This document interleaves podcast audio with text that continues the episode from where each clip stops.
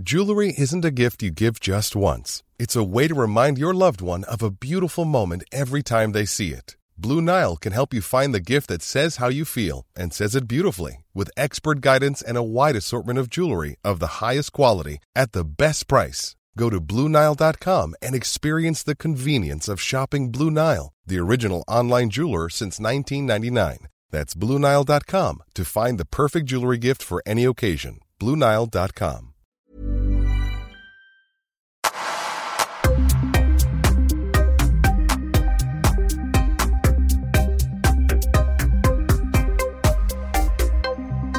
Victor de Almeida, välkommen till Öppet sinne. Tackar, tackar. Eh, ja. Spännande. Väldigt spännande. alltså jag, eh, ja, som jag sa här eh, till dig tidigare, jag är väldigt eh, alltså jag är lite nervös. Jag brukar typ aldrig vara det. Jag har gjort, gjort det här med media ett bra tag känner jag.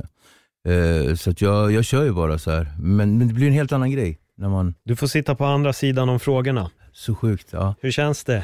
Ja men precis, Li- lite det jag sa. Jag brukar säga det på dialogiskt när, när mina gäster uttrycker att de är eh, nervösa och sådär, så säger jag men jag har full förståelse för det. Mm. det. Det är skillnad att tala om sig själv än Verkligen. att berätta om sig själv.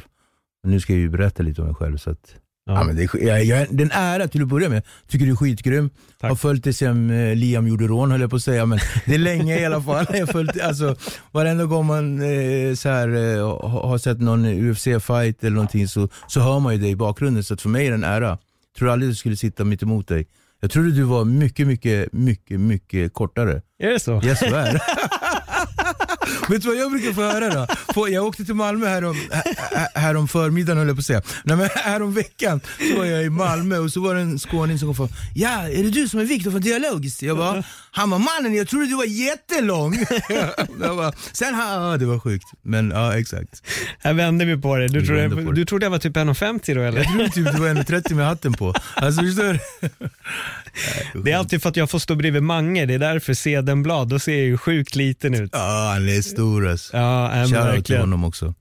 Nej men kul, alltså det är roligt för jag vet ju dels att jag tror att ganska många lyssnare som vi har, de, de lyssnar på båda våra poddar. Mm.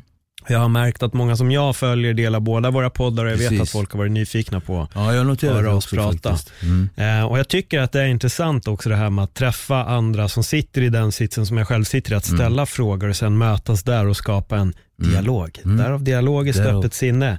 Precis. Nu, nu, vi, nu sitter vi här. Nu sitter vi här. Och, och, och då blir det så här så att jag har det sagt också. Mm. Du kommer bli inbjuden till mig Ja men tack. och då får du vara redo för att bli filmad. Ja, Men i och med att du inte är så kort som jag trodde så, så, så är det lugnt. ja, det. Jag hade behövt den här barnstolen på bio du vet. jag vet. Den Jag lilla vet. Skamstolen Ja, var exakt. liten. Ja men exakt. Ja. Men du, vilka, alltså, jag, jag satt igår och gick igenom lite av din Instagram för att se lite vad jag kunde hitta. Ehm, och jag läste en text där som du hade skrivit om att du ville hålla på med skådespeleri och musikal var det va? Mm. Men att din pappa hade sagt, sa han att det var för fjoller? ja man sa att det var lite så här Ja. fjoller. Och, och, jag är från Nacka. Ja. stenkast härifrån. Eh, Jag känner mig rätt hemma så fort jag kommer till Slussen. Mm. Eh, och eh, jag kom till, till Sverige när jag var, var sex bast, tror jag. Skulle fylla sex. Ja, 79 i alla fall, jag var liten, jag är född 74 så att du ser. Men femåring i alla fall. Och, och, och Nacka är ju en idyll. Det, det är väldigt, väldigt bra. Och de gårdarna som, som jag var förankrad i, där jag bodde, det var så här skitschysst och ungarna var allt från typ eh, sex år gamla upp till eh, alltså, 12-13 år. Man hade så här, några som var nästan tonåringar som hängde med oss. Och vi så här, Röda vita rosen, det var burken, du vet de här lekarna man kunde hålla på i dagar och liksom köra burken och så här. Ja Stefan nu ska vi gå hem men imorgon kör vi vidare och då är det du som ska, ska le. Du vet så här. Vi hade sådana prylar för oss. Men jag kommer ihåg att jag var jätte, jätte inne på, alltså farsan, jag kan berätta så här lite, när du ställer den frågan så blir det att jag måste lägga ut ve- vem min styvfarsa var. Yes, kör. Min styvfarsa var det bästa jag visste när jag var liten. Eh, han var skitduktig på. Förresten så var han ju, han var ju kampsportare. Så att jag, har, jag har kampsporten i mig. Eh, farsan var aikido-tränare. och när jag säger aikido-tränare, folk bara alltså, du vet, men, du vet man tänker ju på, vad heter han? Steven Seagal. Steven Seagal och Nico Tofs och allt det där. Men jag körde ju, jag började aikido väldigt tidigt. Eh, jag kommer ihåg att min pappa var bäst på allting. Alltså farsan var skitbra på att snickra. Han kunde hålla på med, liksom, med bilar eh, jättemycket. Så här, verkstadssnille och han läste böcker och det, han var mycket inne på så här, med Jet Kundu med Bruce Lee. Så vi hade alla Bruce Lee-filmer. Så jag såg dem gång på gång. Eh, och eh, så var han eh, med där i, alltså han var jättebra polare till en tränare i aikido som hette Lennart, som var typ någon form av ikon i Nacka. Och det är ju där Nacka eh, eh, Dojo. dojo ligger nu. Eller den ligger ju i och för sig i Skuru nu. Men förut låg ju den i Nacka simhall, eh, Järla. Och, eh, så att jag körde och så lurade man in mig i aikidon. Och grejen var att på andra sidan eh, mattan så körde Musse Hasselvall och de jujutsu. Och så kommer jag ihåg så här, äh, vi skiter i att köra jujutsu, vi, vi kör aikido istället för här får man använda svärd. Men grejen var att det, det, du vet, det var första Q, andra Q, tredje Q och sen var det till dagen. Så jag vet inte hur många 20 olika graderingar man fick göra tills man skulle få använda svärd. Och då var det träsvärd. Så det var värsta blåsningarna. Här. Men, eh, men det, så det är liksom det, den eh, bilden jag hade av farsan. Han var ju liksom den här mannen som var liksom mycket testosteron, det var kampsport och, och ändå väldigt klok i, i vissa avseenden. Men så fanns det en annan sida, han var ju periodare. Mm. Så att sex månader om året var han världens bästa farsa. Sen de andra sex månaderna, då, då så när han började dricka så raserade han allt som han byggde upp på de här sex månaderna. För att liksom ha den här onda cirkeln. Så varje år var det typ samma löp. Så någonstans började jag lära av mig hur det funkar. Men sen fanns det vissa år så att, att det inte var de här sex månader i sträck, utan det var så två månader här och så byggde han upp det. Är du med lite vad jag säger? mm. Så att det blev som en, så jag lärde mig, jag var, jag fick med den här skam, medärvda skammen. Du vet när man gick i Ektorp, så jag är uppväxt i Ektorp, gick i Ektorp centrum med farsan, min farsa är jättestor också. Så här, och liksom gick med honom när han var väldigt full och så bara, ah, men kolla där är Virre liksom med sin farsa. Liksom. Så jag hade jättemycket skam i mig och i och med att vi kom från ett annat land och när man är liksom, när man inte är 100% svensk så har, alltså, ja, men, så här, araber och syrianer och invandrare överlag pratar ju väldigt högt. Och Jag vet inte varför oktan är olika på olika språk, men man pratar ju olika. Så araber så gör med handen och så, äh, äh, äh. och så i tunnelbanan så pratar ju liksom mina föräldrar mycket högre än andras. Och du vet man såg annorlunda ut. Och jag hade inte tillräckligt med självkänsla där jag kunde liksom vara stolt eller ha en grundad självkänsla över mitt ursprung. Så tyckte jag att jag liksom såg inte ut som som Gustav Granström i min klass som var liksom blond, gröna ögon. Eller eh, Ralf Hult liksom som, så här, ja men förstår du, jag hade ju stora läppar, krulligt hår. Och det, det var någon form av skev komplex, så här, för att jag inte hade en självkänsla helt enkelt. Och Så jag kände mig ofta trygg när jag var ensam och representerade mig själv, typ och min familj i skolan. Som till exempel föräldrar, möten och du vet sånt där. Det var, det var så skönt att mina föräldrar inte gick på sånt. Min mamma kunde inte så bra svenska heller. Så att jag var ju den som var medlaren. Just. Liksom. Eh, och, och därav så, men de här eh, sex månaderna om året där allting var så bra, då var ju familjen, det var ju så kreolsk, jag kommer från Kap Verde så det är kreolsk mat. Det luktade liksom mycket kryddor hemma och det var så här Celia Cruz som man spelade så här, Esa vida un carnaval. Alltså förstår du, det var mycket sådär och, och sen det här, en, en vördnadsfull eh, dedikation till kampsport som farsan då hade. Väldigt, väldigt mycket. Det var ju, sen på den tiden kan man ju diskutera hur, hur liksom, men jag, men jag tänker på eh, på när vi pratade eh, något avsnitt här när ni pratade om Frank Dukes. Det var liksom Bloodsport och Jean-Claude Van Damme, No Retreat, No Surrender. Det var ju liksom en helt annan bild. Jag kommer ihåg mina första Kina-dojor. Du vet de här svarta av tyg med brunt. Jag hade sådana också. Ja, alla hade. Och så nunchakus, man tror det var värsta grejen. Sen hade jag en gul eh, blå overall som ser ut som Bruce Lees i Ways, Way of the Dragon. Där liksom den här Jofa eh, som jag hade. Så det var väldigt, väldigt svenskt, mer än där. Så det var väldigt bra. Och sen på eh, torsdagar var det ärtsoppa och pannkaka i skolan. Så det var väldigt tvära kast. Men film, Chaplin var ju liksom min grej. Jag gillade Chaplin och sen fastnade jag för en musikal som heter Hair. Eh, och eh, jag tror att jag eh, gick igenom här i typ tre fyra år. Det var liksom som att jag fastnade. Jag liksom så här, det här är min grej. Sen så min stora dröm var när jag gick i femman eller sexan, då hade jag också precis börjat röka cigaretter kommer jag ihåg. Så var det en, hade vi en musiklärare som hette Jensa. Och Jensa var så här, ja ah, hörni ni grabbar, ja men du vet, så här lite så här. han påminner om eh, den här Staffan Westerberg, han var lite så här, men på den tiden, du vet lite så här. Ja men du vet en sån där blommig väst och liksom eh, lockigt hår, page och liksom så gitarr och, och så skulle vi köra musikalen här och den skulle vi sjunga på nians avslutning. Så vi höll på med den i flera år. Eh, och där fastnade jag för musikaler. Och Jag kommer ihåg att jag kom hem en dag och så sa jag så här, jag vill bli skådis. Jag vill skriva en bok, jag vill hålla på med film och speciellt film med musik i. Och så där. Då kommer jag ihåg att farsan sa så här, men det där är ingenting du ska hålla på med. Därför. Hur gammal sa du att du var när han sa det här? Jag måste ha varit nio, åtta, nio bast, tror jag. Precis. Ja, men åtta, nio bast. Vad hände där och då när, när han sa det?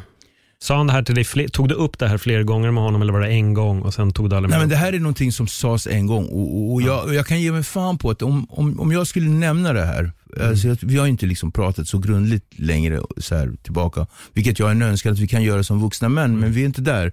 Men jag är helt säker på att om det här är någonting så, så är det så här, men det här är någonting du har fått för dig. Är du med? Det här är bara någonting du har hittat på och liksom så här. Och jag, men det var vid ett tillfälle och jag har ju sådana små moments.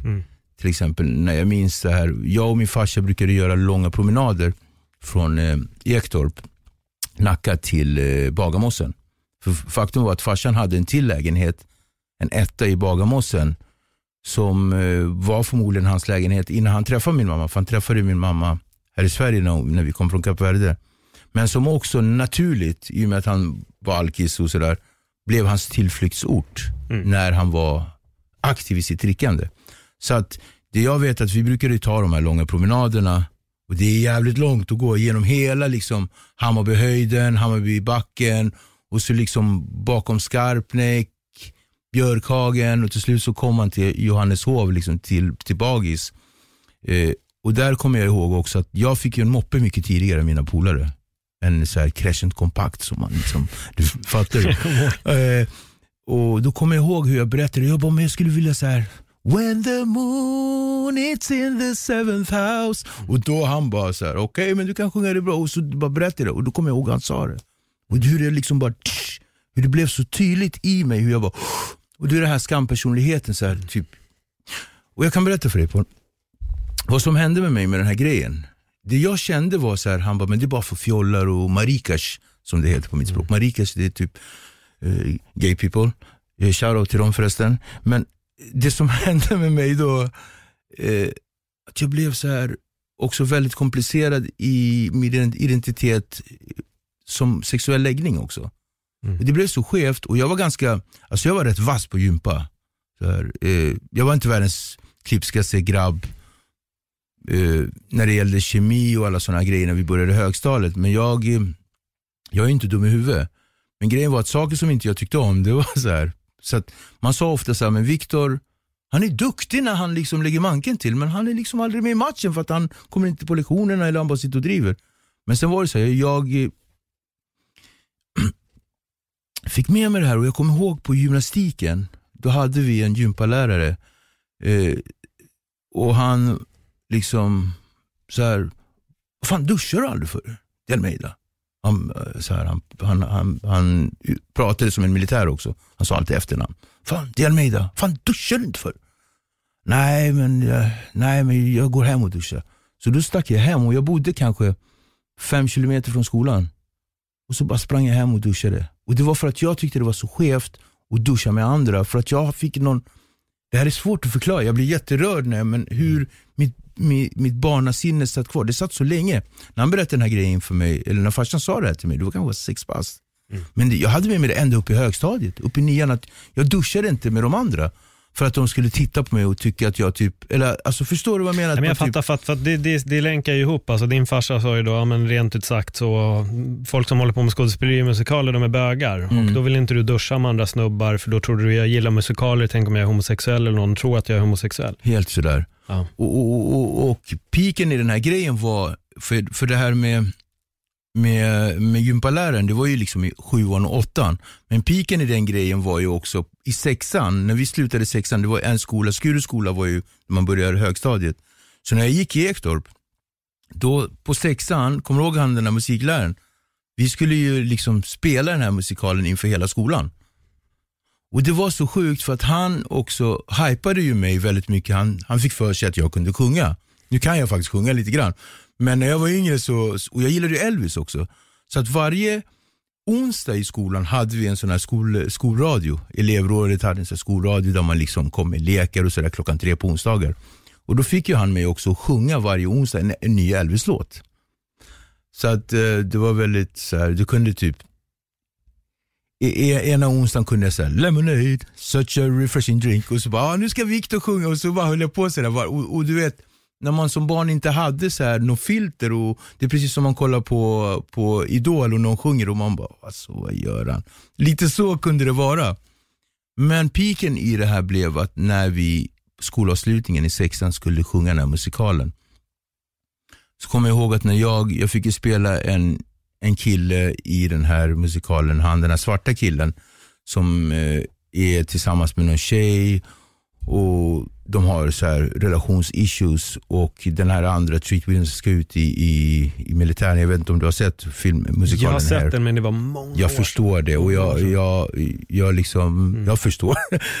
Men jag minns slutet väldigt väl. Ja. Jag kommer av någon anledning ihåg exakt hur den slutar. Men jag, jag minns inte filmen. men Ja, jag för, den, för, Harry är ju liksom en kille som åker, alltså Mm. de är hippies och så är det i New York och sen så är det en kille som liksom dedikerar sig och så, och så byter han, den, de är två vänner Exakt. och den ene byter plats med den som är rebellen eller tvärtom, Mm. rebellen byter plats med Och är det då, är det, är det, gör han det för den killen som du fick spela? Är det så det till och med Nej, inte eller? så, men nu, nu flög jag iväg. Men den killen jag fick spela var ju en av de polarna där i det gänget. Och så kommer jag ihåg att när jag steppade fram och jag var så jävla glad att inte mina föräldrar var med på skolavslutningen. Mm. För ofta var det så här, för jag, jag hade en polare, Nikolaj, Nikolaj Farell. Han var ju så här, fan min pappa kommer inte komma på avslutningen och, bara, och han var så här, han var amerikan och jag, kommer, jag vet inte om han var utbytesstudent eller någonting för Nikolaj han bara dök upp och sen bara försvann han. Men jag kommer ihåg han så starkt för att han bara han bara, my father ain't coming to, to this thing and I'm supposed to sing and bla bla bla. Och jag kommer ihåg hur jag var så här, skönt att mina föräldrar inte kommer. Så skönt. Och så gick jag upp och så sjöng. Men piken i det där var att jag bara kände så här när vi fick alla applåder, hela klassen, det var inte, jag stod inte ut på något sätt så, utan men jag kommer ihåg hur alla bara, ah 9B, äntligen, för 9B, alltså vi var 6B, när vi var, eh, alltså 1B, 2B, man tar med sig det där B och allt, vi var knasklassen. De var 7B, knas alltså. Men, eh, nej, så när vi slutade så här, eh, så när vi gick i nian så kommer jag ihåg att de sa 9B, det var de som gjorde den där Hair-musikalen när de gick i sexan, värsta klassen. Så att det blev, men där var piken i det här att jag tog med mig den här jobbiga grejen och den försvann inte förrän långt in i tonåren. Alltså den här känslan av att, så här, fan är jag bag? Eller är det liksom något fel på mig? Jag är annorlunda än alla. Det var så mycket issues och hade ingen riktig fadersgestalt som var där till 100% utan det var en 50-50 farsa. Förstår egentligen hur extremt det är att den meningen som han förmodligen hade glömt redan dagen efter Precis. präglade ditt liv så starkt Mm. under så pass många år. Mm. Och det gör ju det för jättemånga. Mm. De här orden som bara etsar sig fast och Mm. går aldrig riktigt att släppa. Precis. Hur, hur, hur reagerade du om någon skämtsamt sa bög eller något? Är bara ett så här, liksom, ej, ja, men som man gör, som vissa snubbar gjorde. Mm. Liksom, var det något, så- kom den här grejen upp i huvudet då också? Eller? Så intressant att du ställer den frågan. Jag gillar dina följdfrågor. Eh, saken är ju den att jag är ju född 74 så att jag är gammal som gatan. Men det vi gjorde när vi var tonåringar, jag började ju söka mig till likasinnade ungar. Så att vi började ju hänga i Kungsträdgården och i Sveavägen McDonalds redan som 13. Wow vad tidigt när jag tänker på det. 13, 14, alltså jag var 12, 13 bara rökte cigg och bara tyckte jag var skitvuxen. Ska inte säga till mig hur skåpet ska stå, fattar du väl? Och, liksom, och så kom jag ihåg, och, och, och Musse Hasselvall skulle spelas Sökarna så småningom lite längre fram. Paul Roberto liksom gjorde den här filmen med. Stockholmsnatt och hade långt hår och eh, flöjta upp med sina kicksparkar där. Ja, men du vet, och det var ju liksom eh, och, och det var så, och vi var små kickers och vi kom ungdomar från hela stan. Det var så här Åkersberga, Fittja, eh, Täby, eh, Nacka, eh, Högdalen och så här, Tensta, Rinkeby och alla unga träffades på Plattan. Och sen när man hade träffats på Plattan, och vi, alltså när jag säger alla ungar, nu när jag nämner alla de här förorterna, alltså vi snackar om ungdomar, 40-50 pers åt gången varje helg. Så träffades man och den ena kände den andra. Plötsligt, man var liksom ett solid crew. Sen hade vi några vilsna punkare på sidan, men de har ju alltid, de har ju man har fått med sig som ett syskon, du vet. Punkarna och så här. syntarna och pu, pu, punkare. De, bara, de är sådär, det är sådana som man får med sig. Så här. Och, och, och sen så, så gick promenaden ner till Kungsträdgården. Så det som stod på tapeten det var ju liksom att, att slå skinheads och, eh, och, och, och knacka bögar. Liksom. Det var ju det man gjorde. Så att, eh, Tidigt på kvällen så kollade man efter skinnbulorna som hängde vid helikopterplattan eller eventuellt vid Gustav Adolfs torg, heter det va? Mm, ja, något, ja, någon sån där någon flöjtskung från förut. Och, och, där liksom var vid Lejonen, där i Kungsan, så bråkade man där, så kom polisen och man sprang iväg. Och det var, och sen, senare på kvällen sågs man vid Levinskis, det, ligger, det låg nere vid Kungsgatan nu. Där nere vid Max Kungsgatan ligger nu, eller förlåt, McDonalds Kungsgatan. Och där låg det en liten eh, ett litet café som hette Levinskis och liksom det var lite 50-talsaktigt och där hängde vi. Så drog vi senare på kvällen till Sveavägen och då var det ju raggarna som sprang runt där och, var, och på den tiden var det ju du vet, den här årliga kortegen av raggarbilar som, som åker runt den kändes som den höll på hela tiden förr i tiden på somrarna. Men de var alltid där raggarna och lurpassa. Så då höll man på att jiddra med lite med raggarna och så hängde man på Sveavägen McDonalds. Och sen drog man vidare till Röda rummet, alltså vid Rådmansgatan. Där var det jättemycket gay people. Alltså, förstår du vilket minne man har? Men, och, så det blev ju en sån grej. Och jag kommer ihåg hur konfliktfull jag var. För att jag var ändå en snäll kille faktiskt. Jag var ju det. Men jag kommer ihåg, jag hade en polare Isak som slog en kille som var som var gay och hur jag liksom försvarade den killen. Och så kommer jag ihåg att Isak så här, sa så här på spanska, han bara, är un maricón o qué? Han bara, låt honom vara. Och att jag liksom bara vände mig och bara började slå den killen också. Den där grejen har satt fast sig i mig för att där kändes det som att jag, jag kan inte förklara vad det var som hände där, men det var någonting i mig som fick mig så här, men nu ska nu ska du ville inte... visa din farsa, så du slog den här personen istället. Kopplar du? Ja. Det var så sjukt. Mm. Du la det, precis. Och det var som en så här, nu ska han få se att, liksom, att jag ska inte gå med den här jävla grejen, jag ska inte ha den här manteln för jag är inte gay. Och, bara.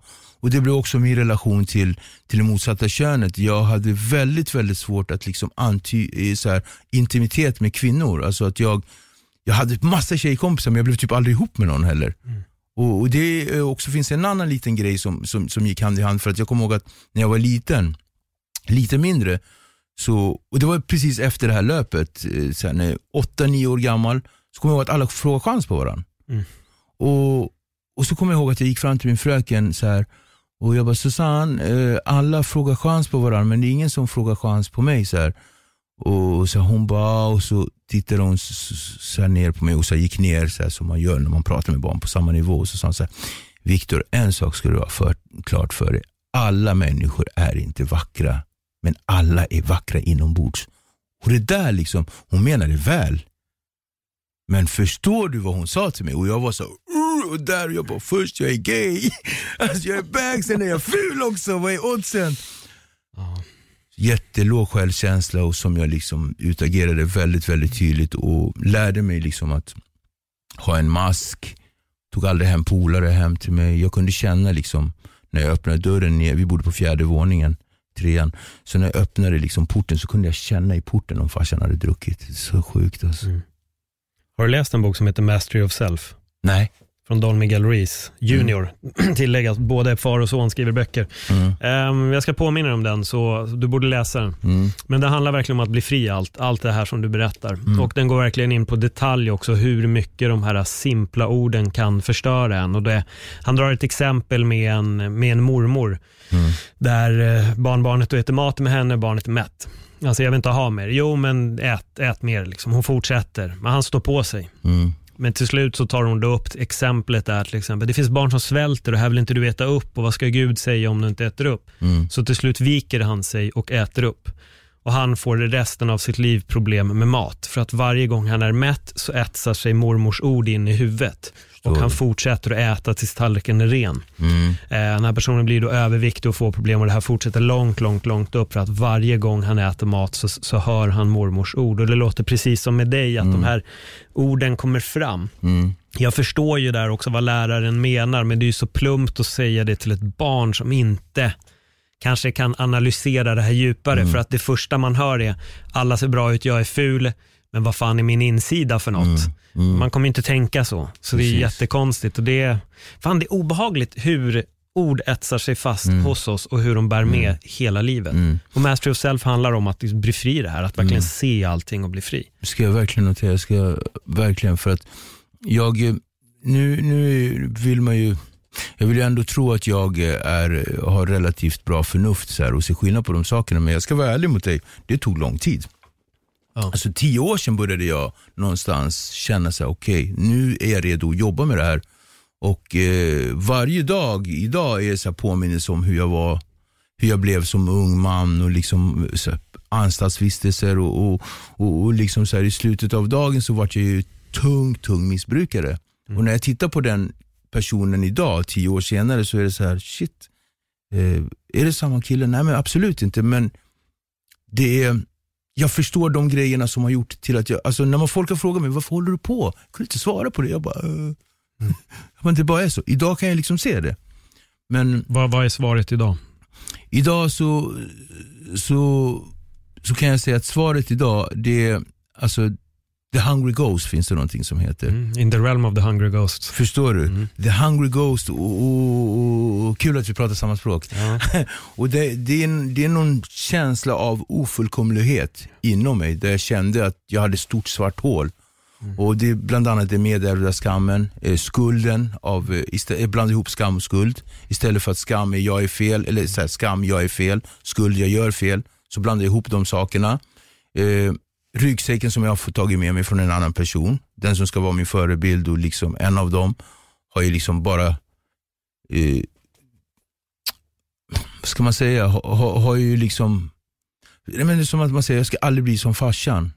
Men man blir precis som farsan om man liksom inte har koll på det. Och, och, så anledningen till att jag liksom blev missbrukare och förvirrad kille, det var att jag gjorde allting från att springa ifrån mig själv. Och jag identifierar mig i grund och botten med min farsa. Så det blev att jag sprang ifrån farsan, men det var ju mig själv. Så att det blev, ja, jag blir ju riktigt ledsen när jag tänker på lilla Viktor. Eh, den här lilla killen, så här, när jag var, speciellt den där dagen när jag ändå tog ett beslut. Jag var, så jag var 14 år gammal och då hade jag liksom redan börjat leva, alltså jag hade levt helvete. Jag hade liksom åkt runt på den här nattbussen 94, s- liksom den här ringbussen så här, och, och sovit med polare och kände mig trygg med andra barn som också gjorde det, men som också på måndagar typ så här, ja men nu är det här klart för den här helgen. Jag drar hem till Åkersberga och liksom går i skolan, så ses vi nästa fredag. Och jag var liksom kvar och bara längtade till att det skulle bli helg igen.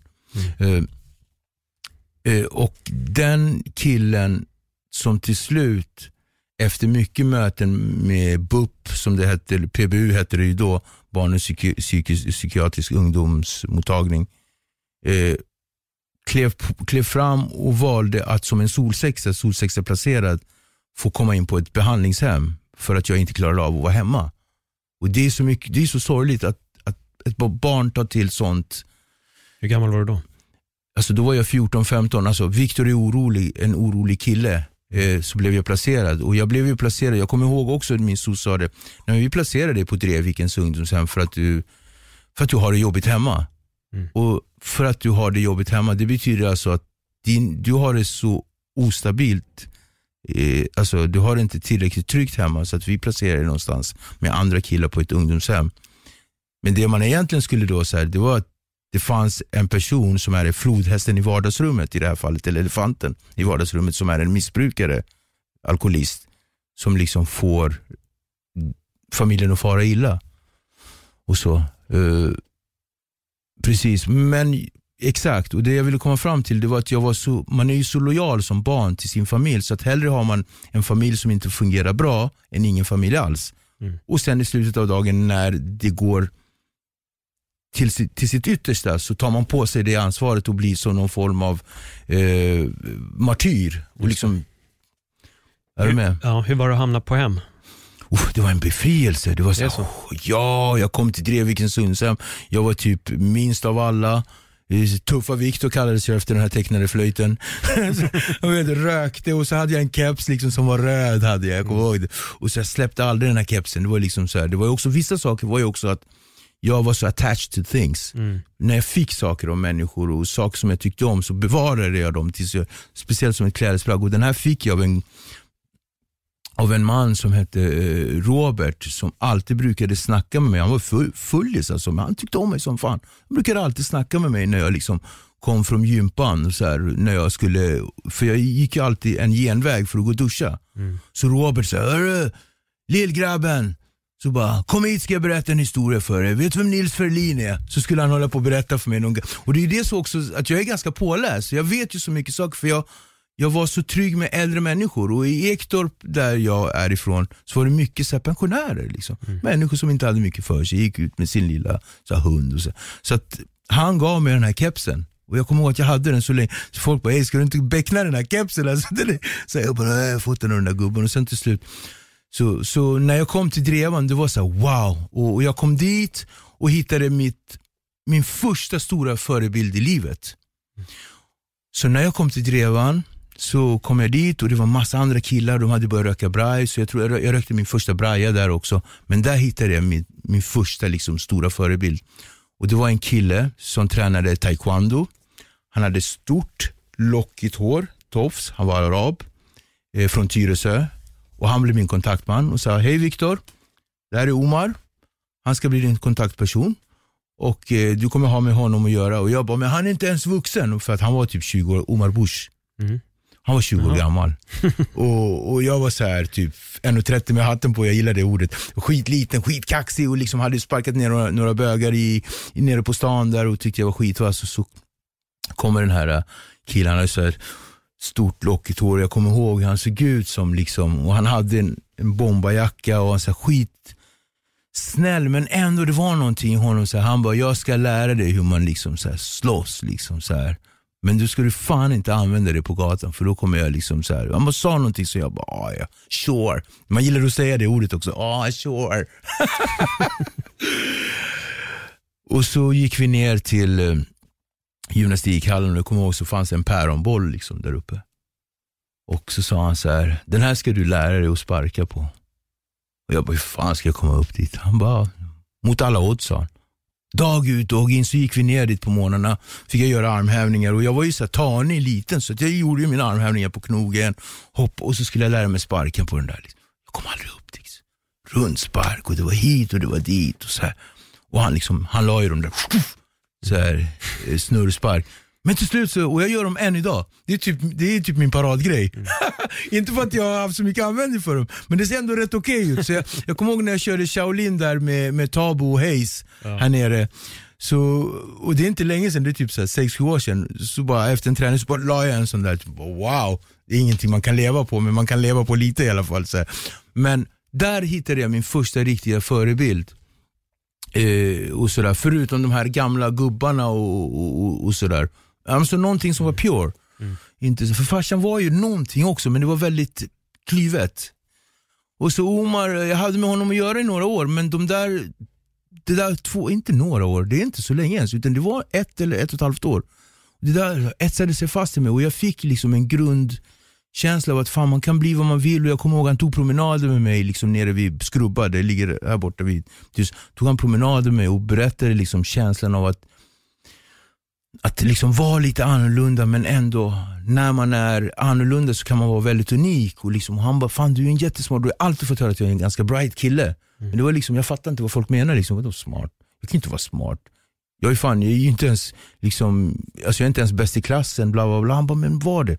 Så sa han så här, nu Viktor när du har varit här, för jag vill också säga att det var som att jag tog ett sabbatsår från skolan.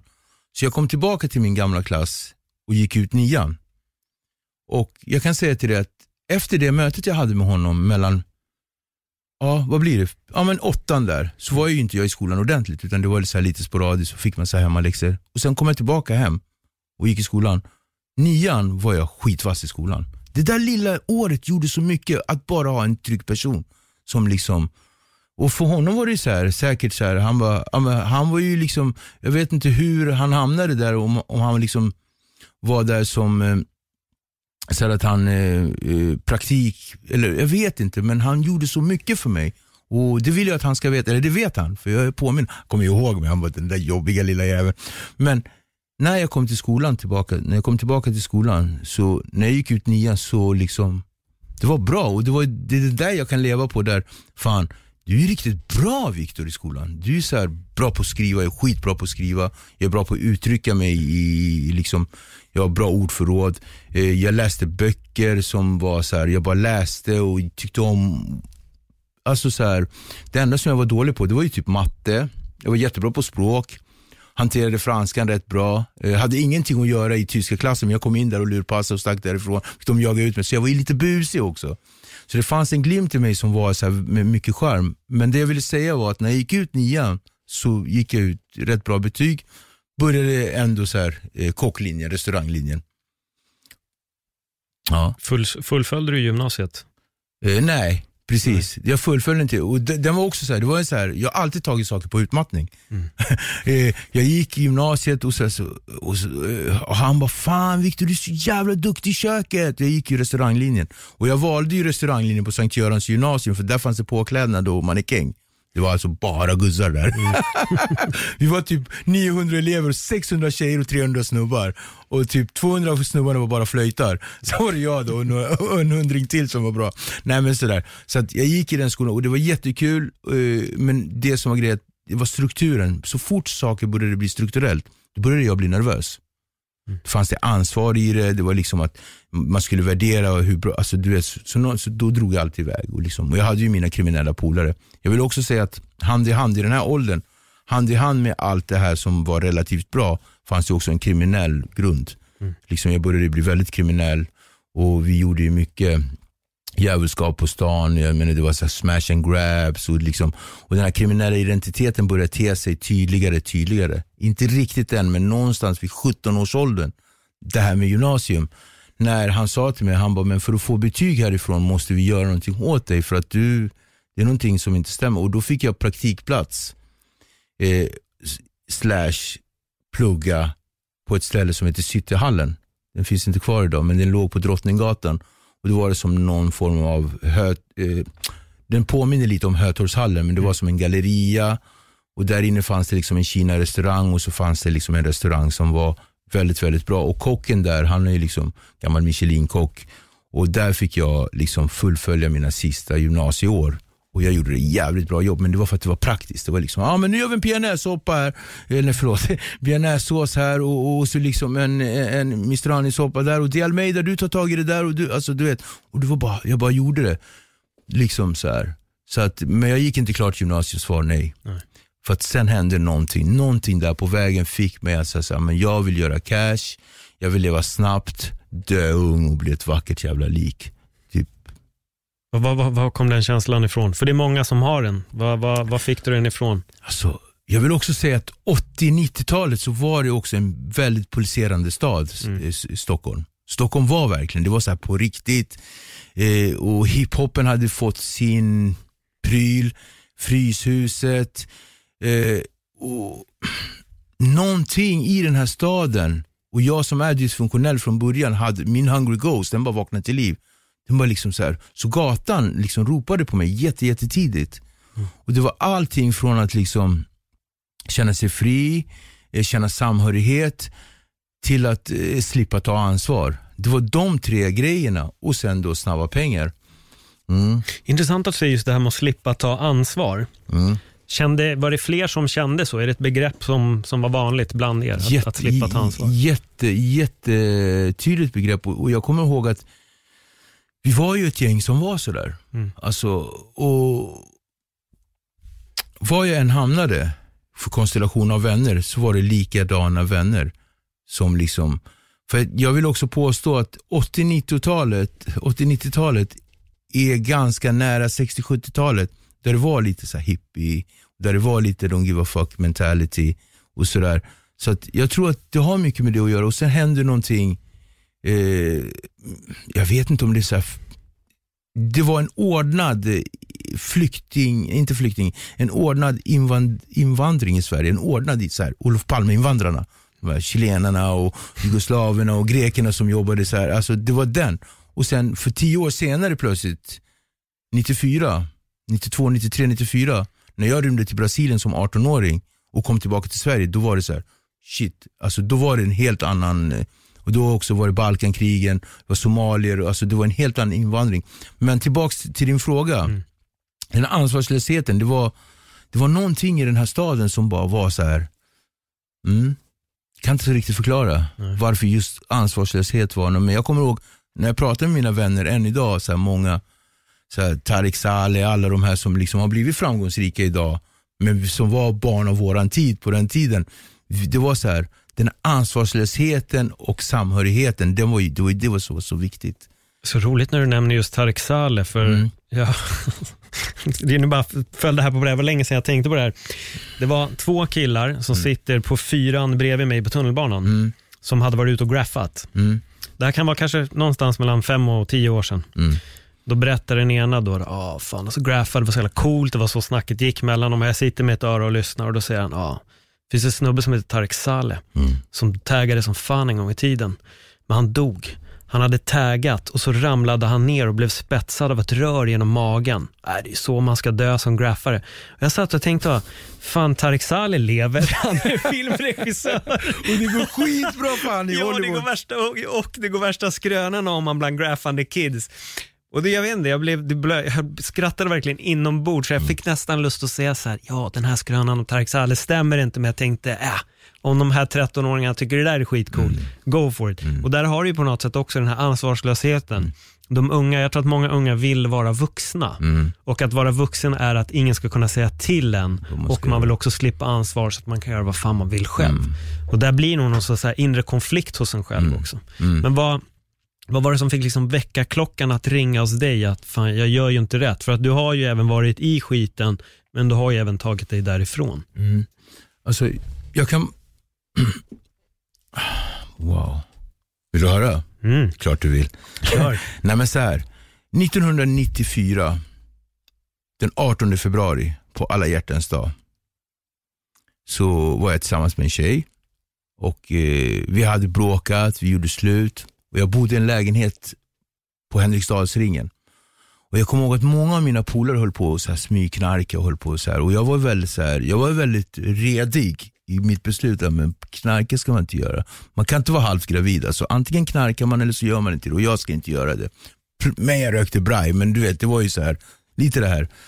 Cannabis kan jag hantera. För jag var väldigt kriminell i mitt, så här, det var mycket rån och det var mycket, så mycket så här, ganska grov kriminalitet. Eller mer eh, förmögenhetsbrott som det heter, men lite på en annan nivå. Och så kommer jag ihåg att jag satt i min lägenhet och det var alla hjärtans dag och det var lite den här crybaby mentaliteten. Så kom en polare till mig och han hade med sig liksom folie. Och på den han bara, vad är det med dig? Jag bara, det finns ingen braj och det så bla bla bla. Och sanningen är det att jag faktiskt höll på att absade på braj, alltså abstinent. så sa han så här, men rök det här liksom så skiter det där. Och jag kommer ihåg, när jag rökte det här foliet så vart jag så här lite varm i kroppen, men sen så bara så här, jag spydde och det var inget mer med det. Men faktum var att det jag rökte var rökheroin. Uh, och det jag inte visste är att ungefär 6-7 månader senare så skulle jag ha hållit på att dutta fram och tillbaka med det här var tredje vecka och skitit i det och liksom fortfarande.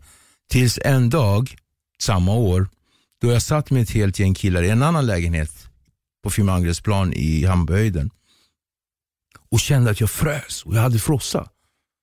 Så sa jag så här, fan nej grabbar idag ska inte jag röka den här skiten.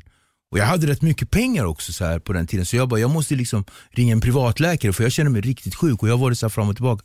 Då säger en av killarna till mig så här, hörru, Fattar du inte att du är dålig på varor? Jag bara, va? Han bara, det är de här varorna som gör dig dålig. Om du tar ett blås av det här så kommer du bli tvärfrisk.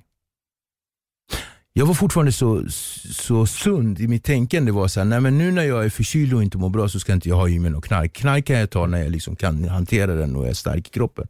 Han bara, nej men. Liksom. Paul, jag kommer ihåg alltså, jag tog ett blås.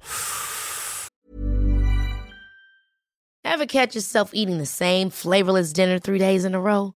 Dreaming of something better? Well, HelloFresh is your guilt-free dream come true, baby. It's me, Gigi Palmer.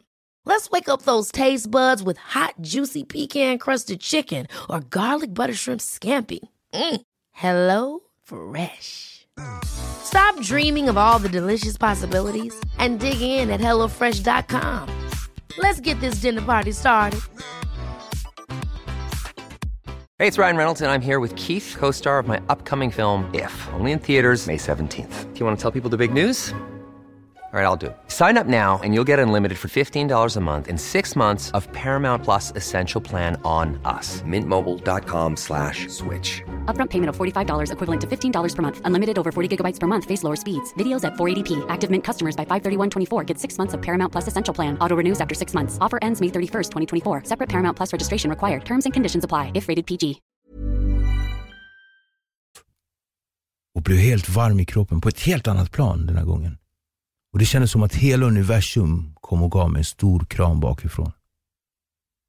Hör Och jag kände mig så fullkomlig. Den här känslan som jag liksom hade haft inom mig som barn. Liksom farsans ord, alltså du ska inte ha några drömmar om att vara skådespelare och sådana här grejer. Den drömmen som jag hade gömt så långt inne i mig själv och någonstans också glömt bort på vägen för att det försvann så långt in som jag inte vågade säga till människor. Den här förvirrade pojken som sprang runt med andra pojkar och liksom slog oliktänkande eh, och, och liksom bara gjorde inbrott och bara var arg och liksom inte kunde fullfölja en gymnasieutbildning som liksom blev tvungen att placeras på ett, på, på ett ungdomshem med andra pojkar för att isär den pojken kände en sån stor kram som, nu, nu var jag 20 år gammal, hade sprungit ifrån mig själv i minst 10-15 år tio i alla fall. Den här åttaåringen du vet, som Susanne sa, så här, men alla är vackra inombords. Den lilla grabben kände den här kramen. Här. Så när jag fick den där kramen så bara kände jag så här, shit. Och jag kan säga till dig, den dagen blev jag hooked. Och jag fortsatte många år. Till 2014 någonstans där. Men jag fortsatte att söka den här kramen i alla mina angelägenheter under alla dessa år. Jag fick en dotter när jag var 25, fem år senare. Jag hamnade på ett LVM-hem. Eh, år 2000, var det då det var Göteborgsbranden? Men exakt. Jag minns inte exakt, ja, där omkring tror jag va? Och jag kommer ihåg, liksom, när det var Göteborgsbranden så kommer jag ihåg att så shit, för tre dagar sedan blev jag sprutnarkoman. Mm. Så att jag blev sprutnarkoman på det och det bara fortsatte och fortsatte. Och det var den här kramen som jag sökte hela tiden. Kanske från farsan. Eller, alltså, den här, jag bara sökte samma känsla. Det blev aldrig sig själv. Och gick ner mig och hade visserligen några toppar i mitt liv. Alltså, jag hade ju glansperioder, jag hade mycket pengar och liksom bodde i Sollentuna, jag skaffade familj och jag gjorde så, så tappra försök. Men det var ständigt den här äh, språnget. Nu, du vet som Herges Tintin. Mm. Har du sett de här omslagen när han och Milou är på väg någonstans? Tintin i språnget. Exakt så var jag. Tintin i språnget. Här är du. Var sprang du från? Mig själv. Mm. Känslan av ansvars, eh, alltså ansvar över det jag känner. Rädslan för att liksom bli övergiven, rädslan för att inte duga. Mm. Alla de här grejerna. Hur tror du att det hade sett ut om din, din styvfarsa hade sagt att du ville bli skådespelare och allt det? Om han hade sagt ja. Det hade, kunnat, det hade kunnat sett annorlunda ut. Mm. För jag ska berätta för dig det här med skådespeleri. Jag gick på någonting som heter Vår Teater här i Medborgarplatsen som barn. Liksom. Och Det gjorde jag i smyg tills farsan fick veta att ja, men han ska inte gå på någon jävla teater. Så morsan tog med mig till vår teatergrupp på torsdagar. Här gör du liksom mm. det här känslan av att liksom, det var så, så mycket så saker som skulle gömmas som egentligen är triviala grejer. En grabb som ville gå på teater, vad fan, precis med alla andra. Det var andra barn, killar och pojkar. Men, så här. men summan och kardemumman är att någonstans 2014 så bara kände jag så här och då var det i mars? Mm. Nej, förlåt, förlåt. Januari 2014 bodde jag på ett härberge som, och då har jag gått så långt så att nu har jag bor jag på härberge. Så jag bodde på ett härberge här bakom precis som heter Grimman. Jag kommer ihåg hur den vinterdagen såg ut och jag kom ut och jag hade liksom en Armani-tröja, återigen en tröja och en jacka som jag hade fått av någon som jag verkligen inte ville släppa. Liksom, du vet. Så kom jag ut, kom jag ihåg hur jag tittade liksom på hela den här parken där massa missbrukare satt och liksom bytte tabletter och liksom de drack Rosita, en andra och så jag bara tittade på dem allihopa och sa bara fan alltså. Fan vad jag inte känner att jag hör hemma här. Och det är inte så här en kille som vaknar upp och säger jag hör inte hemma här, jag har varit här i två, tre månader. Men det här är så här, så här har jag levt de senaste fem, tio åren. Och 10-15 år innan så har jag haft det som man kallar romansfasen inom kriminalitet och droger. Man satt på kåken och liksom så här. Men de sista åren var ju verkligen så här degradering, alltså det var nerköp. Nedgradering menar jag. Eh, så jävla dekadent. Och så sa jag så här, fan alltså. Fixar inte det här längre. Och så bara la jag av. Mm. Jag bara la av. Jag tror också att i samma veva så hade min, min äldsta dotter sagt till mig så här, du är så svår att älska. Jag, jag klarar inte av det, det går inte att älska dig. Så bara färgade mig. Men sen så var jag på en avgiftning och så liksom gick jag in på ett tolvstegsmöte. Och när jag gick in på det där första tolvstegsmötet det året, nästan på dagen då jag hade börjat missbruka, alltså februari, så kände jag likasinnade människor och så kände jag det här som jag berättade. Det var som hela det här samhället, hela den här gruppen bara gav mig en kram. När jag liksom sa så hej jag heter Viktor, jag är narkoman. Jag orkar inte längre. Och, liksom, och så var det som att alla bara, oh, utan att röra mig fysiskt, utan det var bara den här ringen. Då, så här, alla som satt där bara så här, bara så full förståelse. Någon som hade varit drogfri 10-15 år. Liksom, delade, jag kommer ihåg han delade på engelska också. engelska det är ett språk som är så, det är så determination. Du vet när man säger saker det blir så slagfärdigt. Det är ja. så här, så här Hej jag heter Viktor, eh, jag är missbrukare och så på engelska säger Hello my name is Victor and I'm an addict. Hörde du vilken skillnad va? och, ja. Hur var det med kärlek från din mamma? Alltså, jag vill också poängtera så här, det här med farsan, så här, jag fick ju så mycket kärlek av honom men det var, det var den kärleken han förmådde att ge. Mm. Så att, och den var ojämn också. Den var inte hela tiden. Totalt ojämn. Så, att, så, att, så det, det, är någonting som jag också så här, vill, vill poängtera. Men min mamma har ju också sin historia, men min mamma är så kärleksfull, min mamma vill alltid mitt bästa. Mm. Eh, men återigen, hon var ju också en medberoende till en alkoholist. Så att det blir väldigt, väldigt konstigt där. Och jag var ju en sån här person, så här, jag ska aldrig prata dåligt om min mamma. Och då man sätter sin förälder på en pedestal, då blir det också oärligt. Mm. Och där blir den relationen jättekonstig. Men fick jättemycket kärlek från min mamma och min mamma lärde mig otroligt mycket saker om mig själv faktiskt. Men det som blev så fel i vår relation, det var att jag kunde inte förstå varför min mamma, jag vet inte om jag sa det, men det var mycket misshandel också. Nej, det sa du inte. Ja, just det, det glömde jag bort. Men min pappa slog ju mig väldigt mycket också. Mm. Uh, och min pappa, jag fick ju liksom, jag fick verkligen stryk när jag var liten. Du vet det här jag berättade om durken, röda vita rosen när man lekte. Eh, jag skulle vara hemma halv tio. Var jag inte hemma halv tio då fick jag ju stryk. Och, och Det var ju också successivt. Det var så att man fick hälla varmvatten i badkaret och hämta ett skärp. Och så fick jag liksom välja. Ska du ha, eh, ska du ha slagen före du går in i badkaret eller ska du göra det efter? Och det var verkligen så här, kom jag tio minuter för sent då fick jag tio rapp. Så det fanns ett system i det här. Mm. Och jag kommer ihåg att med tiden var jag så jävla så van, ursäkta, så här, var jag så van vid att få stryk så då var jag så här, till exempel, oh, shit, jag skulle varit hemma för en kvart sedan, ah, men jag kommer bara få 15 rapp. Mm. Alltså när ett barn börjar tänka så här, men jag tar smällen för det, då, mm, och det med min mamma var att jag någonstans inom mig, innan jag började tänka det fullt ut, så hade jag ändå en känsla av att bli övergiven. Att liksom, hur kan hon låta en annan, alltså någon misshandla hennes barn? Alltså förstår du? Mm. Hur kan hon tillåta det här, låta honom slå mig? Sen fick ju min mamma också sin beskärda del av stryk i familjen. Så det var ju inte liksom det här som alla, för våra vänner, vi hade ju bra vänner utifrån, så här, speciellt från vårt land. Men det var som att när de kom så i- satt det i väggarna den här tystnadskulturen. Och, och, och en sak som också var väldigt så här, eh, förödande eh, känslomässigt var ju att farsan, mina två yngre syskon, är ju hans barn. Det här är ju inte min helfarsa. Riktigt eh, så här, biologiska. Så att, och de fick aldrig stryk av farsan. Alltså aldrig. Han har aldrig rört dem. Hajar du? Så att jag och mina systrar, vi har ju fortfarande konflikt idag. Så, så här, när jag berättar i sådana poddar och sådär. Vi har ett helt olika upplevelser om vår barndom. Fast vi levde parallellt. Alltså det är så sjukt.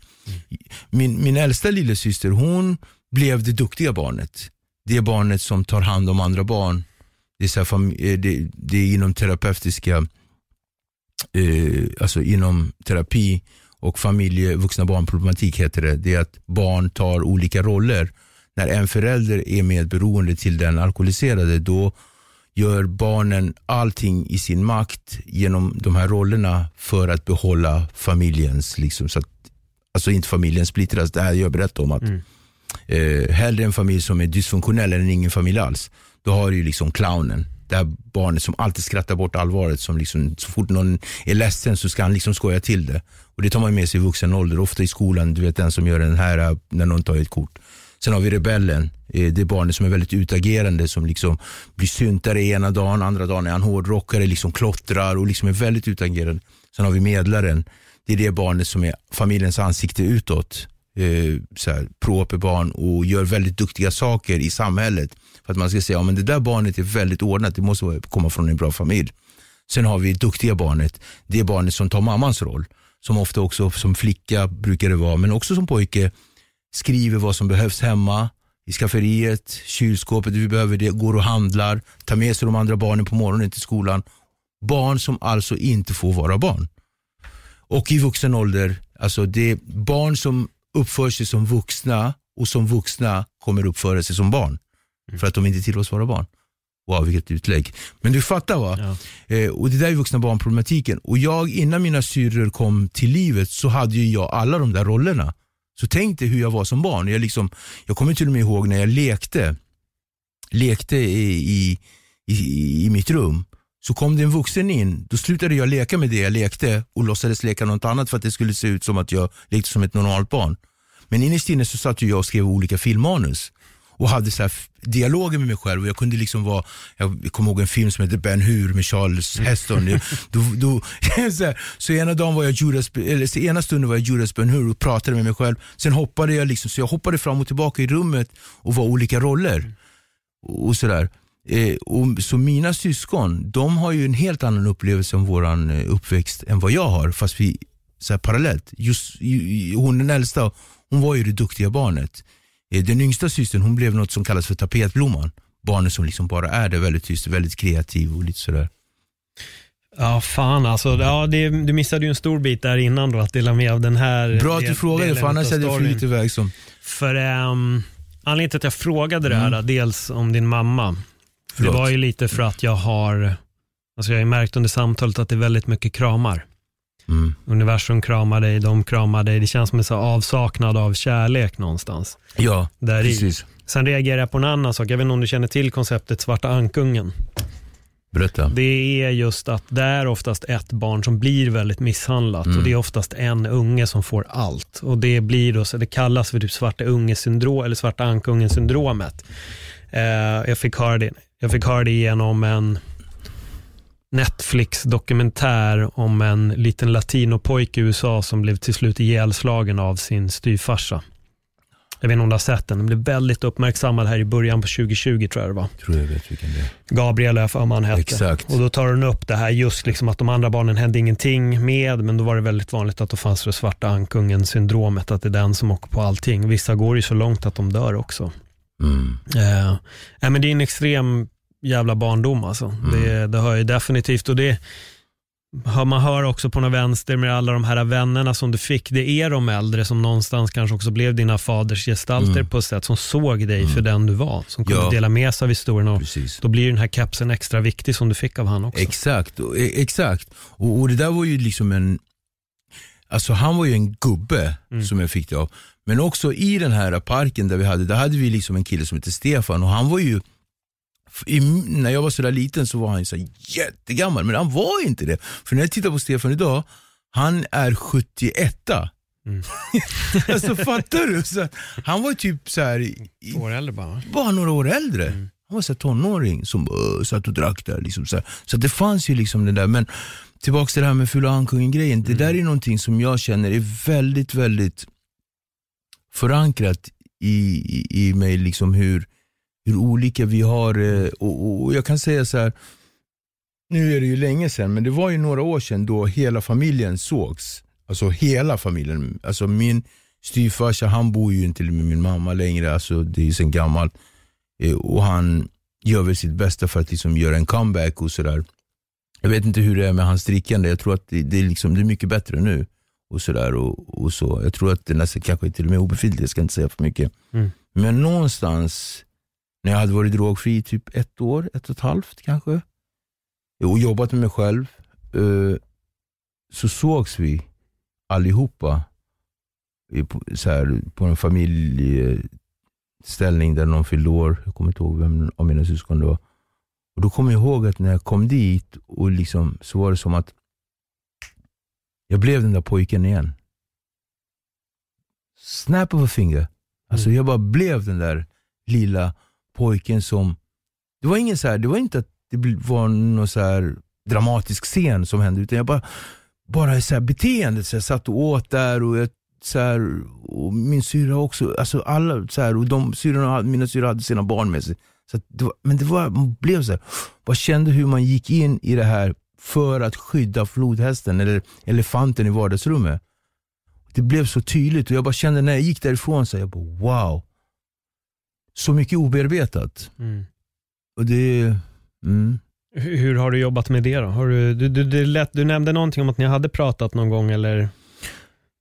Ja, vi, alltså vi, vi har väl nått varandra på något plan. Alltså jag kan ju börja med, eller jag kan verkligen säga så här, jag är ju inte så här, jag känner ingenting som är någon form av agg eller någonting så här. Och det, är ingenting, det här är ingenting som jag känner så här, jag går med längre. För att jag är liksom klar med den grejen. Men vi försökte någonstans, men vi nådde varandra vid något tillfälle där vi satt, och det var också vid en familj, det var inte samma som den här gången, men det var vid något tillfälle där jag kommer ihåg att jag fyllde år och så fick jag typ en röding av farsan, nu är jag ju vuxen man. Alltså, så fick jag säga, ja men det var ju så gulligt. Inte för att minimera den grejen, men bara liksom att man kan vara kvar i det gamla. Och så tror jag att var en 20 minuter, en halvtimme, när vi stod bredvid varandra vid balkongen och bara hade en så här, så var det som att så lite var sagt, men det blev så klart. Mm. Det var helt otydligt där. Ja, Ni begravde stridsyxan utan ord på något vänster. På något jävla höger också. Mm. Så att, och, och, och, precis. Och det var som att han connectade, alltså, som att han har fattat liksom så här, fan. Mm. Jag var en jävla idiot alltså. Så här, och jag, så här, det var, bara blev sådär. Och jag kommer ihåg att, så jag så uh, så, förlåt, min mamma flyttade, det är det här, min mamma flyttade från mitt gamla, eh, från Nacka till Skarpnäck, till närmare min syster. Och när vi, under den här flytten, då hade vi den här, vi flyttade ihop, packade ihop grejer och sådär. Sen vid ett tillfälle så stod han och jag på den balkongen, gamla lägenheten tillsammans och pratade. Så han bara, ah, så, så, så började man du vet något så här, men fan, ja, gamla goda Nacka liksom. Så, och då hade ju inte jag bott i Nacka på 30 år. Men så här, han var gamla goda Nacka, här har vi gjort mycket. Så här, och, Så han så här, fan kommer du ihåg Viktor när, när mopeden gick sönder och så liksom fick vi gå med den genom hela jävla Nyckelviken. Liksom. Så här, det, jag är uppväxt här i Nyckelviken. Jag bara, jag, bara, ja, jag kommer ihåg det. Han bara, du var så arg för att den liksom inte funkade. Du var så rädd att man skulle bli arg på det, att det var du som hade tagit sönder den. Fast det var jag som hade mäckat den fel. Jag bara, ja. Och så, så, så, så sa han så här. Ja, vi har haft många turer du och jag, sa han. Så här, ja. Och jag vill också poängtera att när min pappa tog de här promenaderna med mig, som jag berättade om, så var det också ett sätt för min pappa att kunna få dricka i fred. Så att när jag tog de här promenaderna med farsan så åkte han ner till Texaco-macken. Jag vet inte om Texaco finns längre. Wow! jag vet vad det är. Du vet. Det är klart. Så åkte vi till Texaco-macken och sa ah, spärrali. Så, så där. Och så bara gick han in och så köpte han så här öl. Mm. Och sen förbi, när vi åkte ner, och då, då är det så här vid Storängen, mm, före detta Nacka Forum, det fanns inte Forum då. Så fanns det ett systembolag där. Så gick han in och så köpte han liksom. Och, och så det vart små stopp på vägen hela tiden. Och de här stoppen var ju för honom att kunna få dricka och liksom berätta för mig om, ja det här greppet ska man göra på jetskund. Och då, du vet det här. Eh, och då sa han så här, ja vi, vi har haft våra turer du och jag. Liksom, och, så här. och så sa han så här, fast det var inte meningen att dricka hela tiden, sa han. Jag har, inte, jag har aldrig pratat med honom om det. Jag lovar på det, aldrig. Så sa han bara så här, från ingenstans, han bara, det var inte meningen att bara dricka hela tiden. Så. Och, och den här intimiteten som händer när man har den här pinsamma tystnaden. Ibland vill man bara ut ur sitt skinn. Det är en vanlig svensk grej att bara säga så ja men du vet vädret. Men så här, och vi bara stannar igen och det, det var så crisp. Och det kändes som att vi höll på i en timme. Men vi var där en stund och så kom jag ihåg att jag var liksom så här knackade han på axeln. Men du vet så här, du är så här, yeah, that's good. Typ. Och nu är jag ändå man, vältränad, och mycket vältränad. Så jag var mycket större fysiskt än den här lilla pojken. Så här, och han är ändå en stor man, han är så stor kille. Men det var så, jag was all good. Där, boom! Förstår du? Mm. Så det var så lite som var sagt alltså. Var det Alltså, befriande? Ja, det var skönt. Jag kommer ihåg att han sa det. Han sa så här, nej, det var inte meningen att jag skulle dricka så mycket. Mm. Saker hade kunnat vara annorlunda. Så här. Och det är sant. Ja, och det är sant. Och jag har aldrig pratat med honom om hans drickande. Nej. Alltså jag har verkligen inte. Jag har inte så nämnt det för honom. Jag har aldrig så här, "Ey, inget sådär. Ja, Men innerst inne vet han ju. Exakt, Alltså det är det.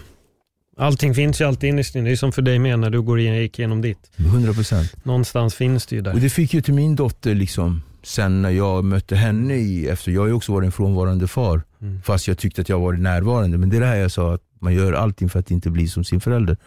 Jag har aldrig misshandlat mina barn fysiskt, men psykiskt och känslomässigt. Alltså min, min äldsta dotter, inte min yngsta lika mycket då. Eller alls faktiskt.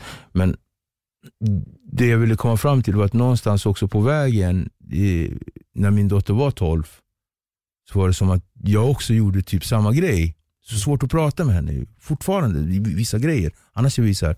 Men så kommer jag ihåg att jag liksom Fan vad jag höll på. Jag sa ju det. Bara så här, förbifarten här i parken här nere. Så här, Fan vad jag höll på alltså. Att jag lät drogerna komma före. Men det var typ samma mening. Mm. Mm. Hur tog hon det? Nå, jag vet inte. Hon...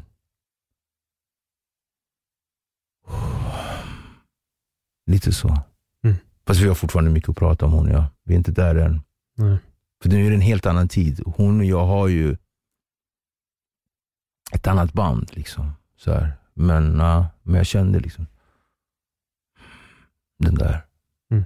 Mm. Hur känns det idag med allting? Livet. Ja. Eller lag. Ja. Jag, eh, jag känner mig, alltså, så här, när jag, du vet, lite som jag sa, så här, jag bara, wow den där killen, det känns så jävla länge sedan. Och att jag kan prata om mig själv på ett annat sätt, men någonting som jag kan känna är att jag, eh, jag känner inte skuld längre. Förut var det så här mycket skuld. Jag kände att jag var skyldig att ge tillbaka till samhället. Jag gör ju det nu. Idag är jag utbildad terapeut, liksom, så jag, jag är behandlingsansvarig på ett behandlingshem som jag gör på dagarna, så familjeterapi och liksom så här.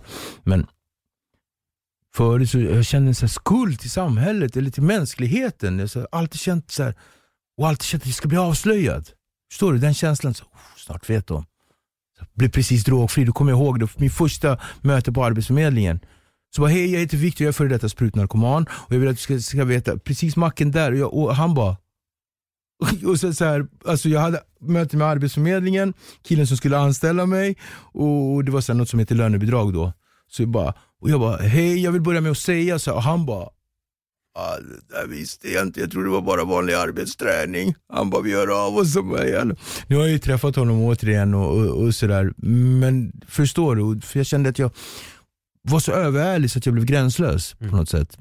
Men idag känns det fantastiskt, jag har funnit så här, helt annat kall i livet och saker liksom har, har hamnat på plats. Och, och ja, mm, jag, jag, är ganska, jag går och lägger mig eh, ganska nöjd. Alltså, alltså så här, ja, jag går och lägger mig på nätterna utan att, förut så gick jag och la mig så bara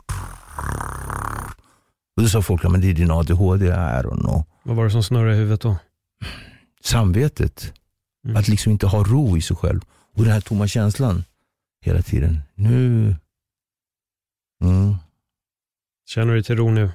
Jag känner mig till ro nu. Är hungriga spöket borta? Det hungriga spöket. Alltså det är hungrig shuno fortfarande. Alltså förstår du? Men alltså, det, är inte, det är inte det här dysfunktionella, det här liksom behovet av att inte kunna vara i mig själv. För jag ville hela tiden bort från mig själv.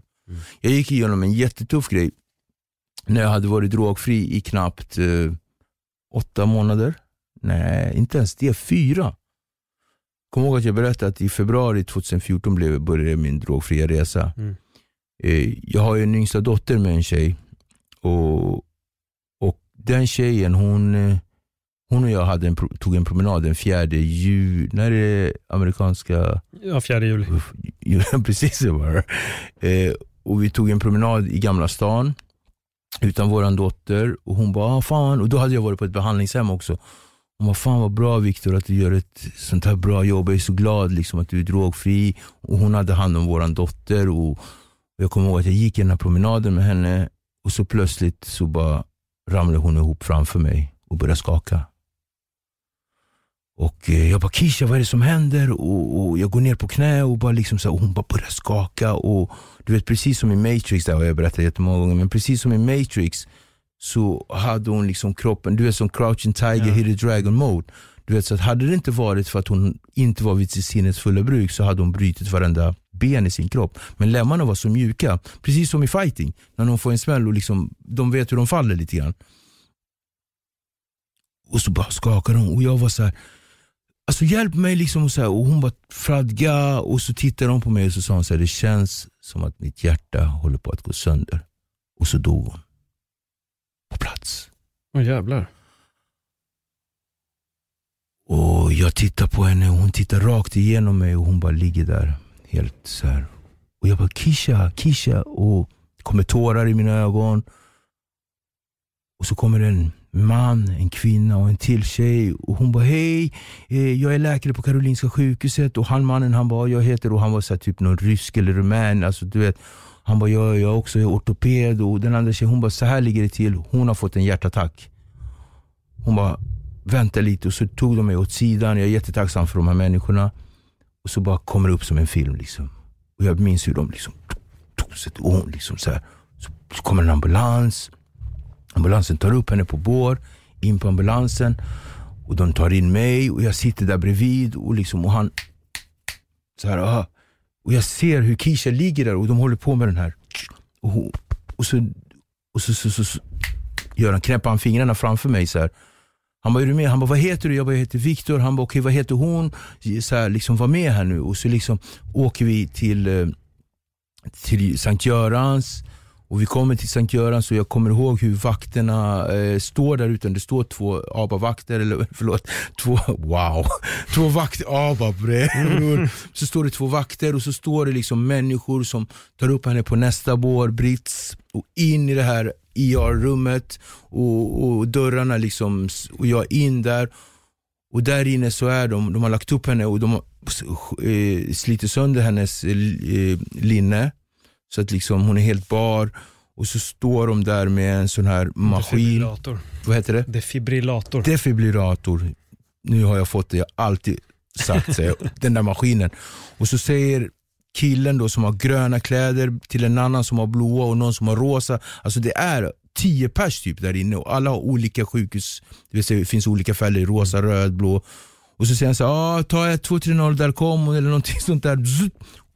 Och så ger de henne stöt på stöt på stöt. Och de är precis som de här mössen i Askungen. Jag vet, vi ska sy den. De är så här, alla i, i sin motion.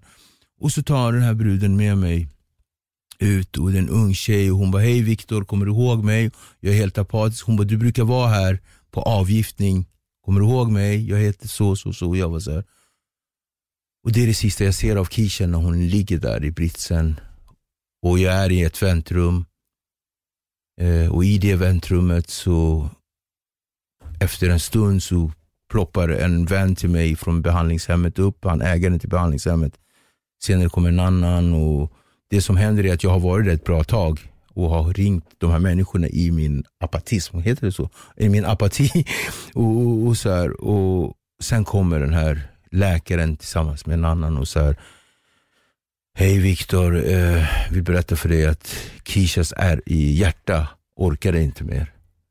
Och så trodde jag att han skulle säga, men vi har en kille i Borås som heter läkare Stefan Jansson, han kan, men det hände inte. Utan det var definitivt, och där bröt jag ihop och grät. Och det var mamman till min yngsta dotter som faktiskt dog. Mm. Och Vad jag vill säga med den här historien är att det här är kanske en av mitt, det här är nog mitt livs största så här, wow, dramatiska händelse. Jag tror den största, alltså när jag pratar om den än idag så kan jag bara verkligen känna varenda känsla som jag känner, kände. Och det jag kände var att alltså om man tar alla möjliga negativa, jobbiga, starka känslor och gör dem och lägger dem till en boll. Så kan man lägga den bollen i luften och så kan man liksom ta på den så här. Så kände jag. Jag kände så mycket, men så lite som jag kunde, jag kunde inte uttrycka. Och där kände jag så här, om jag inte har knarkat på det här så kommer jag aldrig mer behöva knarka. Och Jag tror att där tog jag mitt beslut, inte fyra månader innan. Mm. För när jag tog mitt beslut fyra månader innan så sa jag att jag ska pröva att vara drogfri. Är det kul om ett år, då kommer jag fortsätta vara drogfri. Men där kände jag så här, ey.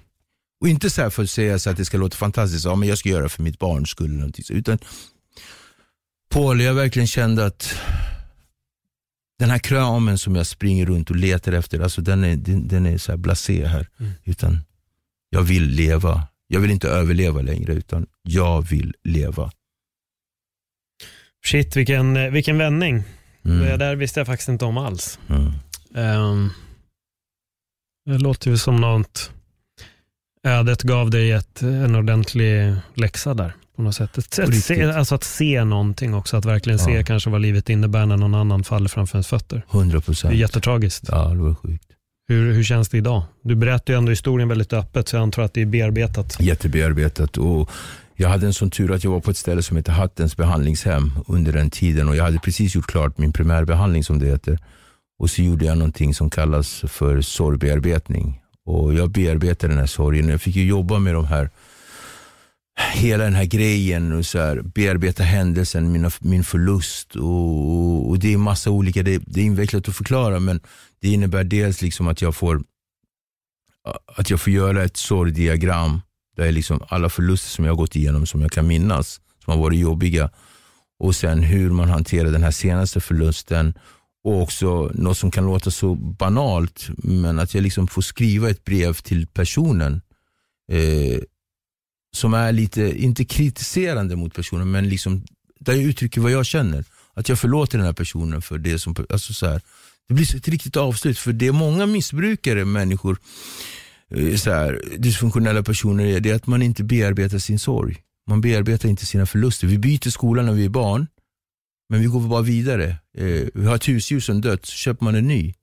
Eh, när man är liten och gråter så får man en app eller en tutte. Det är mycket så här ersättningar. Och det här var liksom så att eh, jag bearbetar den grejen och, och, och jag känner av, och, men jag kan stanna i sorg och vara ledsen. Och liksom så här, förut bara fortsätter jag springa, the hungry ghost. Mm. Men nej. Så jag bearbetar det och sådär. Eh, och jag kan prata om det som, inte som att det är någonting utanför mig, men jag kan prata om det med distans. Och jag kan välja någonstans jag skulle kunna välja att bara liksom vara väldigt melankolisk och sentimental här och bara liksom så här, men det är inte där vi är någonstans idag. Utan jag har sorgen byter som sagt karaktär. Mm. Och Förut så var jag ju så skambelagd person, så att om någon, jag har ju haft många vänner som har dött och sådär, så, så har man inte tillåtit sig att vara glad, för man tänker så här, men jag har inte rätt att vara glad för den här personen är död. Alltså så här, jätteskevt. Eh, och inte stannat i sorgen. För en sorg är en, är en sorg, en förlust är en förlust. Och Det är därför vi också tyvärr säger så här, jag beklagar din sorg. Nej, beklaga inte sorgen. Sorg är någonting fint. Mm. Det är liksom en, ett renande, liksom, eh, en bearbetning, ett avslut. Det är förlusten man ska beklaga. Så att, Ja. Eh, Sen tror jag också sorg, det beror på hur djupt man vill gå i den, i historien. Jag Precis. delade ju med mig min berättelse om min lillebrorsa som jag Mm. förlorade. beklagar. Och det, ta... nu kom ordet.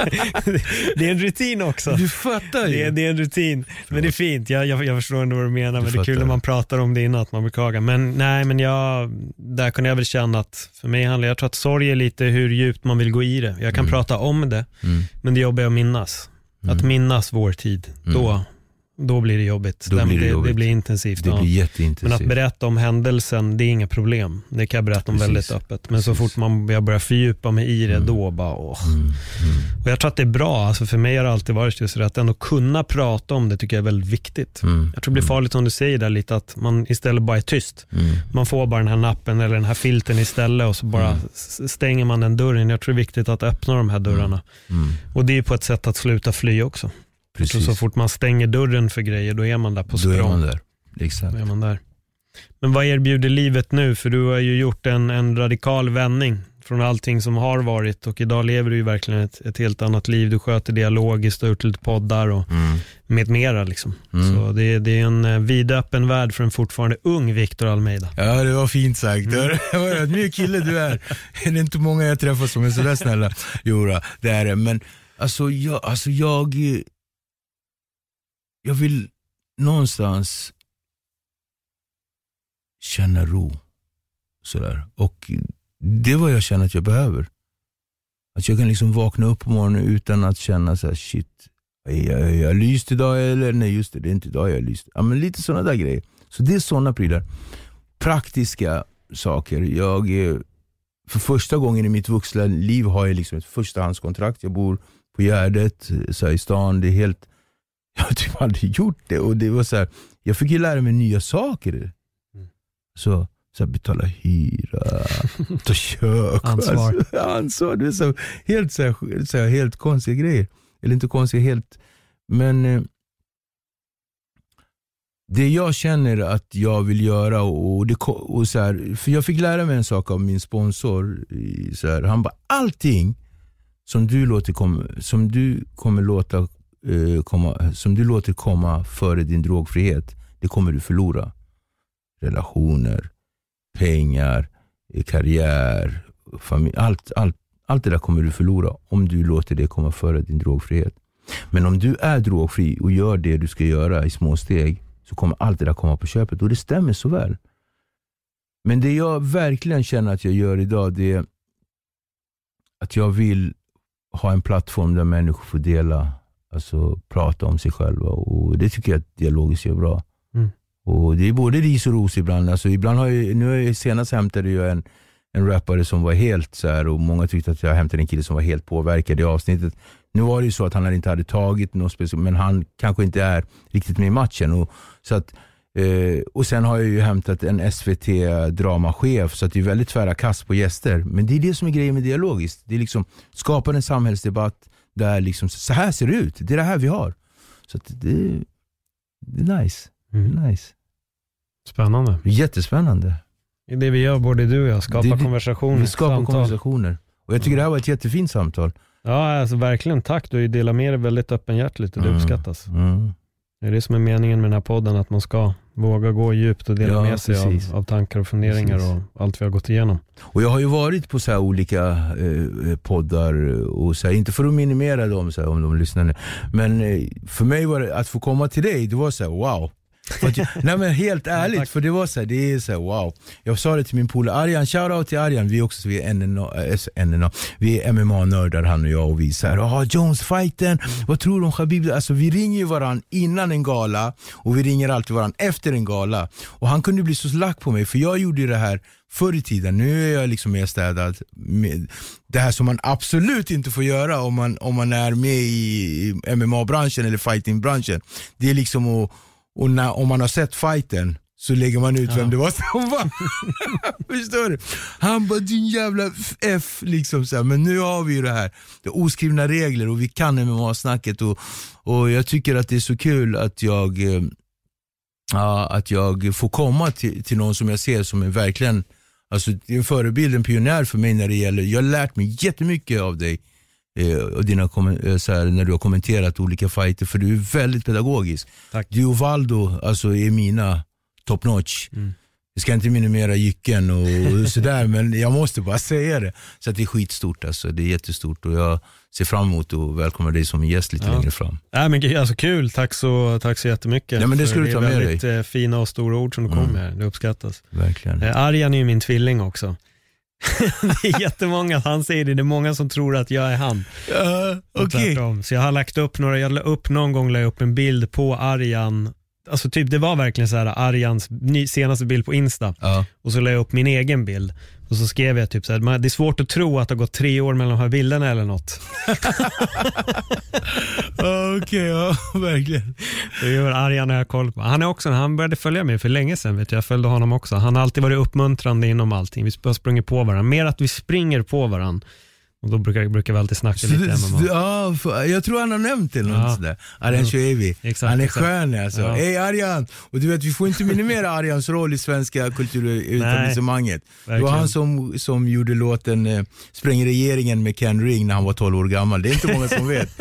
Men eh, Arjan och jag gjorde ju Ni med oss också tillsammans. Exakt. Exakt. Mm, jag gillar Arjan han, han, och han är mycket big fan av det. Alltså han mm. Pratar om dig väldigt vördnadsfullt, precis som jag gör då. Tack så mycket. Så att vi, så att vi är liksom, vi, vi är så här lite utkanten eh, ja, MMA-nördar och sådär. Mm. Så att, Nej, men grymt. Jag ser jättemycket fram att uh, få gästa din podd. Det ska du verkligen få göra. Det ska bli spännande. Få, få leverera dina, ta emot dina frågor och se mm. var vi landar någonstans. Ja, jag har väldigt, ja, mina frågor är ju, jag tycker inte att de är värsta speciella, men jag har ju fått det förstått av mina lyssnare och tittare att mm. mina frågor är väldigt uh, annorlunda. Alltså. Mm. Jag har en Spännande. Det är coolt. Ja, men det ser jag fram emot. Verkligen. Stort tack. Var, var hittar man dialogiskt om folk inte redan följer det på dina sociala medier? Var... Sist, sist jag kollade så finns vi på Youtube och från och med väldigt snart, jag vill inte ge dig något no datum, men från och, nu är vi ju liksom i vad är vi, 8 februari, men alltså Inom en snar framtid, mars någon gång, så kommer vi finnas på Spotify. Då är vi liksom också en podcast. Nu är vi ju mer en YouTube-kanal. Mm. Eh, det går jättebra. Eh, håll på sen, eh, kanalen har varit aktiv sen i maj förra året, mars, förlåt, april-maj förra året och vi har 25 000 prenumeranter. Det är ganska bra, det bra. jag har fått det förstått.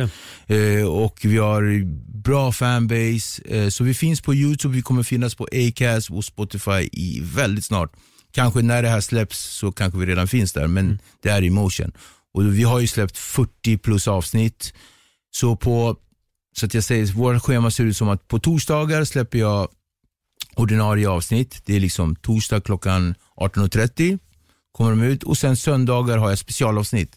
Skillnaden på specialavsnitt och ordinarie avsnitt, att specialavsnitt som med Louis Marti, då, den här HA-killen från Rinkeby, då åker vi ut till hans slott och lagar mat där med honom och äter så här fin mat på stort slott och har en intervju.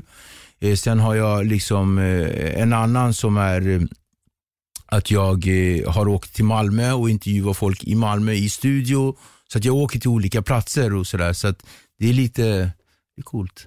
Ja. Ja. men fan vad spännande. Och det är på, förlåt, specialavsnitten är på söndagar 16.30. Men det är inte varje söndag utan det kommer lite sporadiskt. Mm. Ja, men grymt. In och följ på YouTube, Instagram också. Instagram finns också dialogiskt. Vi har gjort eh, yttersta för att det ska vara liksom bra content och sådär. Men det är vad det är. Man är ju lite föråldrad. så att, men ja, men det, det går bra. Ja. Vi är i ett sim just nu. Mm. Ett bra sim. Bra. Återigen Viktor, stort tack för att du kom hit och delade med dig av din historia. Det uppskattas. Tack broder. Tack så jättemycket. Tack själv. Om det här är första gången som du lyssnar på Öppet sinne, glöm inte att scrolla igenom de över 100 avsnitten som finns här för ni kommer hitta massa intressanta avsnitt. Och kom ihåg, kom ihåg att om någon vill förhindra era drömmar genom att säga att det här ska man inte bli, så glöm inte att det där är bara en jävla massa skitsnack för annars hade inte en massa människor strävat efter sina mål. Det är aldrig för sent att börja med någonting. Viktor, du är en riktig inspiration för att verkligen se att det kan gå åt helvete, Mm. men man kan vända på skiten också och fan klättra upp till toppen igen. Och jag vill bara säga en sak på tal om det här med att låta någon hindra ens. Jag har ett citat som jag under en eh, föreläsning så här, myntade och det är att låt aldrig någon annans bojor fängsla din själ. Exakt, exakt så. Bam. Där har vi det. Tack för den här gången gott folk. Tack själva. Hej då. Ciao.